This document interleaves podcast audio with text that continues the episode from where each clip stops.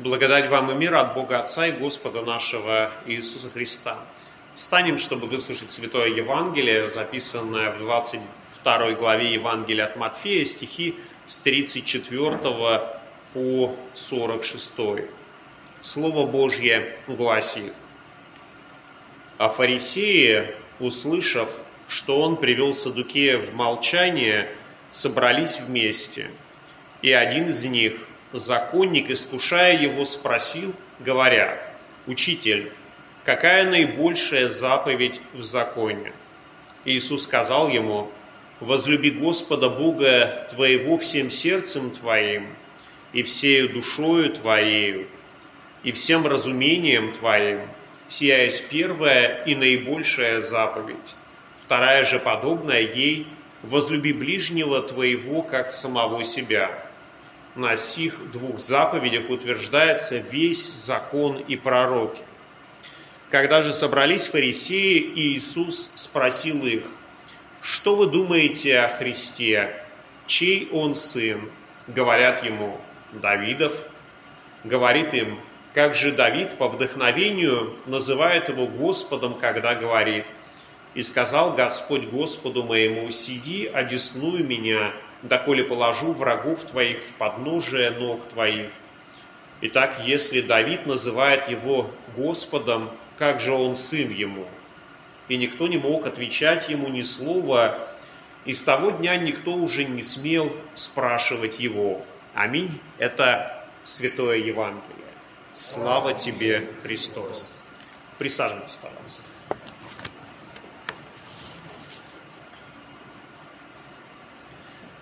Сегодняшний евангельский текст имеет очень интересное начало.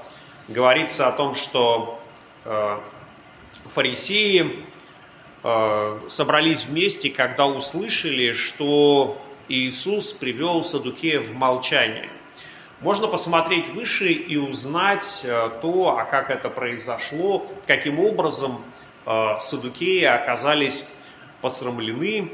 И дело в том, что их волновали вопросы жизни будущего века, они не верили в воскресение, и поэтому та тема, которую они затронули, они как, она как раз была об этом. Но Иисус э, отвечает на их вопрос и отвечает достаточно хорошо. И вот здесь-то и оказываются рядом фарисеи, которые, пользуясь случаем, э, решили показать саддукеям, что вот они-то не смогли справиться и подловить Христа на э, каким-то коварным вопросом, а вот они точно справятся. И, по сути дела, да, фарисеи хотели не просто задать Иисусу вопрос, а в некотором смысле э, утвердиться над э, саддукеями, ну и, собственно говоря, превзойти самого Христа в понимании закона. И тут нужно сказать, что ж, наивные люди, они думали, что знают закон Божий лучше самого Христа. И задают Иисусу вопрос: какая наибольшая заповедь в законе? И здесь возникает э, очень большой простор для мысли. Дело в том, что мы привыкли э, заповеди Божьи исчислять десятью. Ну, все мы знаем, что есть десять заповедей, написанные на каменных скрижалях. Эти заповеди Господь Бог даровал через Моисея. И для нас, когда мы говорим о том, что какие заповеди и сколько их, ответ будет очевидным – десять. Но с фарисеями, собственно говоря, не все так просто. Дело в том, что для фарисеев понимание закона и заповедей Божьих э, не ограничивалось десятью заповедями. Э, они очень детально и кропотливо изучали закон Божий, все, что было написано Моисеем, э, все это пятикнижие, начиная от Бытия и заканчивая Второзаконием.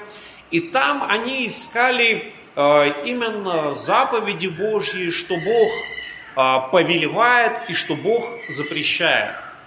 И в этом смысле Подытожив все свое исследование, фарисеи, законники приходили к выводу, что заповедей всего существует не десять, а шестьсот тринадцать.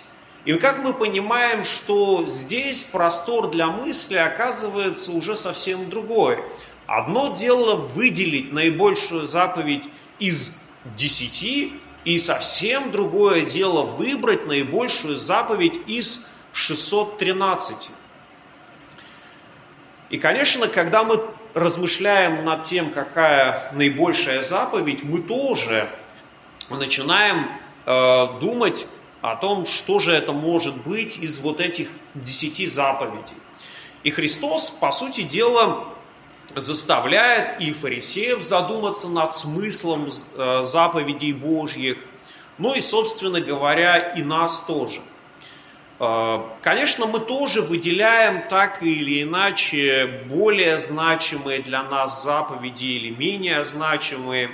И, может быть, какого-то такого специального рейтинга заповедей не существует, но мы понимаем, что некоторые заповеди для нас даются сложнее, то есть исполнение заповедей может быть для нас очень затруднено. Например, сирота смотрит на заповеди Божьи и видит, почитая отца и мать, и для него это становится очень тяжелой заповедью. Или когда кому-то причинили большое зло, когда у него похитили все, что имел, он имел, то ему хочется тоже невольно восполнить, и для него заповедь «не укради» оказывается тоже тяжелой. Или голодный человек, который стоит перед прилавком с едой, а денег у него нет, возможно, что заповедь «не укради» для него на этот момент является самой сложной. Я не говорю сейчас самой важной, но самой сложной. И дело в том, что некоторые заповеди в определенные моменты нашей жизни, они играют такую наибольшую роль. И действительно, когда в жизни мы сталкиваемся со сложными заповедями, сложными ситуациями, то мы можем стоять перед определенным выбором, что мы должны сейчас сделать. И иногда у нас случается так, что мы будем в той ситуации, когда выбор стоит между тем, чтобы нарушить одну заповедь или нарушить другую. У всех в жизни такое всегда происходило. И э, действительно, своим умом мы понимаем, что э, следовать заповедям Божьим, это означает следовать воле Божьей. И воля Божья, она не будет ограничена ни десятью заповедями, даже не шестьюстами тринадцатью, она будет гораздо больше, гораздо обширнее. И мы вроде бы как начинаем понимать, что между волей Божьей и следованием тем заповедям есть какая-то такая разница. Одно дело – это заповеди, которые вроде бы четко написаны, структурированы, и другое дело – подчинить себя этой жизни, воплотить исполнение заповедей в свою жизнь. Можно сказать, что для многих заповеди Божьи оказываются некой теорией, которую мы все прекрасно знаем, но когда эту теорию мы начинаем воплощать в своей жизни, когда мы начинаем действительно думать о том, а вот э, как поступить в соответствии с заповедями Божьими, то мы невольно вносим какие-то свои собственные поправки и понимаем, что реальная жизнь гораздо сложнее, чем просто свод э, десяти заповедей, которые предназначены, предназначены для нас. И действительно, в жизни оказывается гораздо сложнее подчиниться воле Божьей и следовать ей, особенно когда выбор стоит здесь и сейчас, когда каждый день мы принимаем определенные решения, которые влияют на нашу жизнь. И при такой постановке вопроса мы очень хорошо понимаем, что каждый день мы стоим перед выбором в следовании воле Божьей, в следовании заповедям Божьим или их нарушению или их какому-то обходу. И может нам показаться, что именно мы в такой своей ежедневной жизни лучше понимаем, что означает закон Божий и каковы заповеди, потому что кажется, что вот мы являемся более объективными. И вот в теории мы признаем, что Бог является главным, что Он стоит на первом месте, и Его заповеди, несомненно, для нас важны. А в реальной жизни оказывается по-другому. Для многих центром жизни становится не Бог, а становится непосредственно сам человек. И свои собственные интересы, свои собственные желания. И такое положение, оно тоже имеет определенное основание, даже вот в ответе, который прозвучал к фарисеям, мы можем услышать, если подойдем к этому несколько выборочно. Давайте же снова услышим тот ответ, который звучит в адрес фарисеев. Христос отвечает: «Возлюби Господа Бога твоего всем сердцем твоим, всею душою твоею и всем разумением твоим, сия есть первая и наибольшая заповедь. Вторая же, подобная ей, возлюби ближнего твоего, как самого себя». Знаете, можно обратить некоторое внимание на то, что Христос несколько раз здесь повторяет слово «твои, твои, твои», и тем самым как будто бы Он акцентирует внимание именно на нас. А ученые, которые занимаются исследованием памяти, говорят о эффекте края, когда человек из сказанного запоминает начало и конец. И вот если мы возьмем это высказывание Христа и попытаемся э, обрезать края и составить вот эту наибольшую заповедь в законе, возьмем первые два слова и два последних слова, и у нас получится достаточно емкая заповедь «возлюби Господа самого себя». И, собственно говоря, получается очень интересная заповедь, которой многие люди фактически следуют, не зная Бога, но ставя себя на первое место в своей жизни и делая все, что необходимо для меня любимого. И так действительно э, происходит у многих людей. Хотя, опять же, повторюсь, что мы понимаем, что все должно быть подчинено первой заповеди. Но люди чаще всего выбирают либо заповедь «возлюби ближнего своего, как самого себя», причем акценты делают на «возлюбить самого себя». И в этом самолюбовании многие преуспевают очень давно. Человек мыслит себя хозяином жизни, и не только своей жизни, но также и властелином природы, потому что человеку нет равным во всей вселенной. Знаете, христианская церковь много потрудилась для того, чтобы возвысить ценность человеческой жизни. Христианская церковь, проповедуя учение Христова, любовь к ближнему, очень много сделала для того, чтобы человеческая жизнь стала более ценной.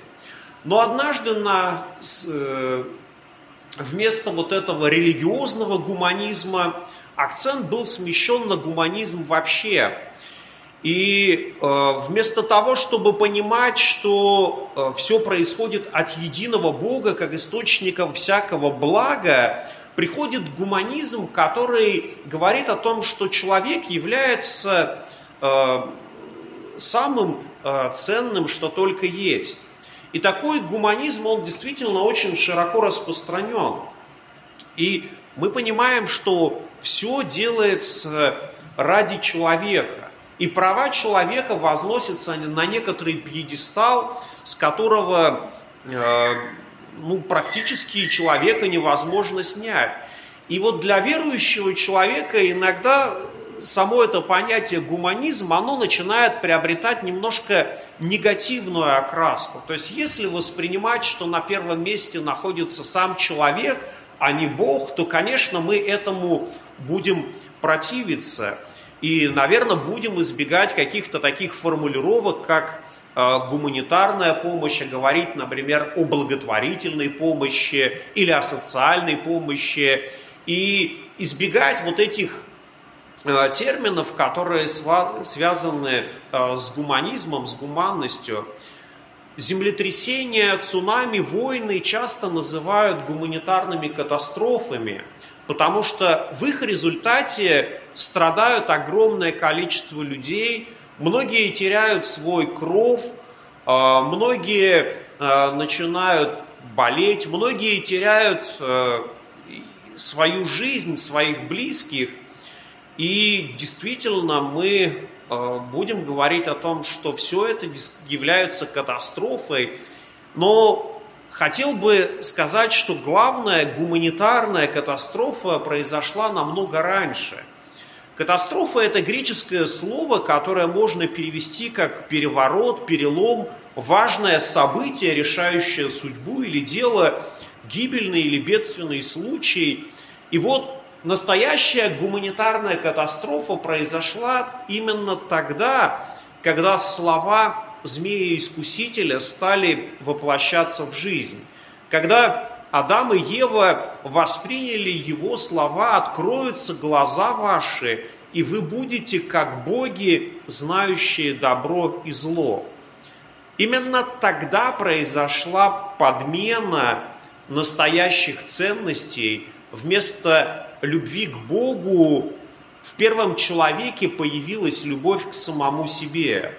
И дальнейшая история человечества, частью которого и мы являемся, все это является последствием вот этой глобальной гуманитарной катастрофы, которой мы можем назвать грехопадение человечества. Когда мы обращаемся к Священному Писанию и начинаем в нем искать заповеди Божьи, то, конечно, мы можем обратить с вами внимание на то, что еще даже до грехопадения человеку была дана заповедь. И в некотором смысле кто-то мыслит, что эта заповедь оказывается важнее, потому что она является древнейшей, что она была дана даже до грехопадения. И, возможно, по этой причине фарисеи ожидали, что Христос им укажет именно на заповедь о почитании субботы, потому что она является древнейшей, она была дана еще до грехопадения, но мы с вами знаем, что Христос о субботнем дне сказал очень четко и понятно уже в самом начале своего служения. Не человек для субботы, а суббота для человека. И тем самым он показал истинное понимание заповеди о субботе. Христос не возвышает человека над законом, но наоборот, через почитание субботы наш Господь и Спаситель подчеркивает ценность закона для человека, потому что закон показывает нам наше настоящее лицо и показывает его вторичность вот в этом мире, потому что Бог все-таки находится на первом месте. Мы являемся творением, а Бог является Творцом. Ведь заповедь о субботе – это именно памятник творению. И тем самым даже суббота указывает нам на то, что не мы творцы, а мы являемся Божьим творением. И хотя сотворенные по образу и подобию Божьему, мы сохраняем вот это свое творческое начало и можем что-то творить, производить что-то новое, но для того, чтобы это произвести, нам нужен материальный мир, нам нужно, из чего мы это можем сделать. А мы знаем, что Господь сотворил мир из ничего. Заповеди, о которых идет речь в евангельском тексте, призваны повернуть человека к своему Творцу, но в то же самое время никакие заповеди не могут привести самого человека к Богу. Ведь правильное понимание закона и точное исполнение заповедей, они не могут исправить последствий грехопадения. И фарисеи, которые хорошо знали закон, которые были действительно благочестивыми, среди них встречались и лицемеры, но тем не менее в своем стремлении исполнить закон Божий они были очень и очень ревностны.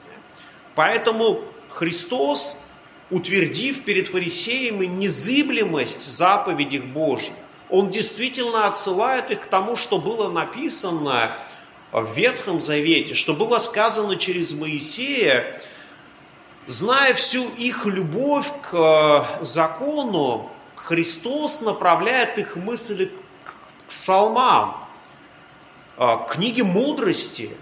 Закон – это хорошо, но есть еще и пророки, и писания, есть книги мудрости, которые позволяют нам посмотреть на закон Божий немного другими глазами, не с точки зрения прагматичности, не с точки зрения детального исполнения закона, а немного поэтически. И вот Христос направляет их помышление к Псалму сто девятому.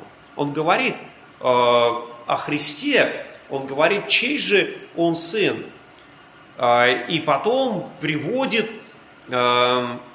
этот псалом и говорит, а как же было сказано в сто девятом псалме, сказал Господь Господу моему, сиди, одесную меня, доколе положу врагов твоих в подножие ног твоих. И вот, по сути дела, Христос желает показать нам, что да, даже понимая, какая наибольшая заповедь в законе, даже понимая, как следовать воле Божьей, даже понимая, как исполнить закон детально, скрупулезно и э, в совершенстве, мы не сможем обрести спасение, потому что нам недостает э, праведности, которая нужна Богу.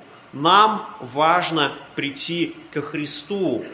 Знание закона, заповедей Божьих способны сделать хорошего человека из злого человека. Но заповеди Божьи, закон Божий не способны сделать из грешника праведника.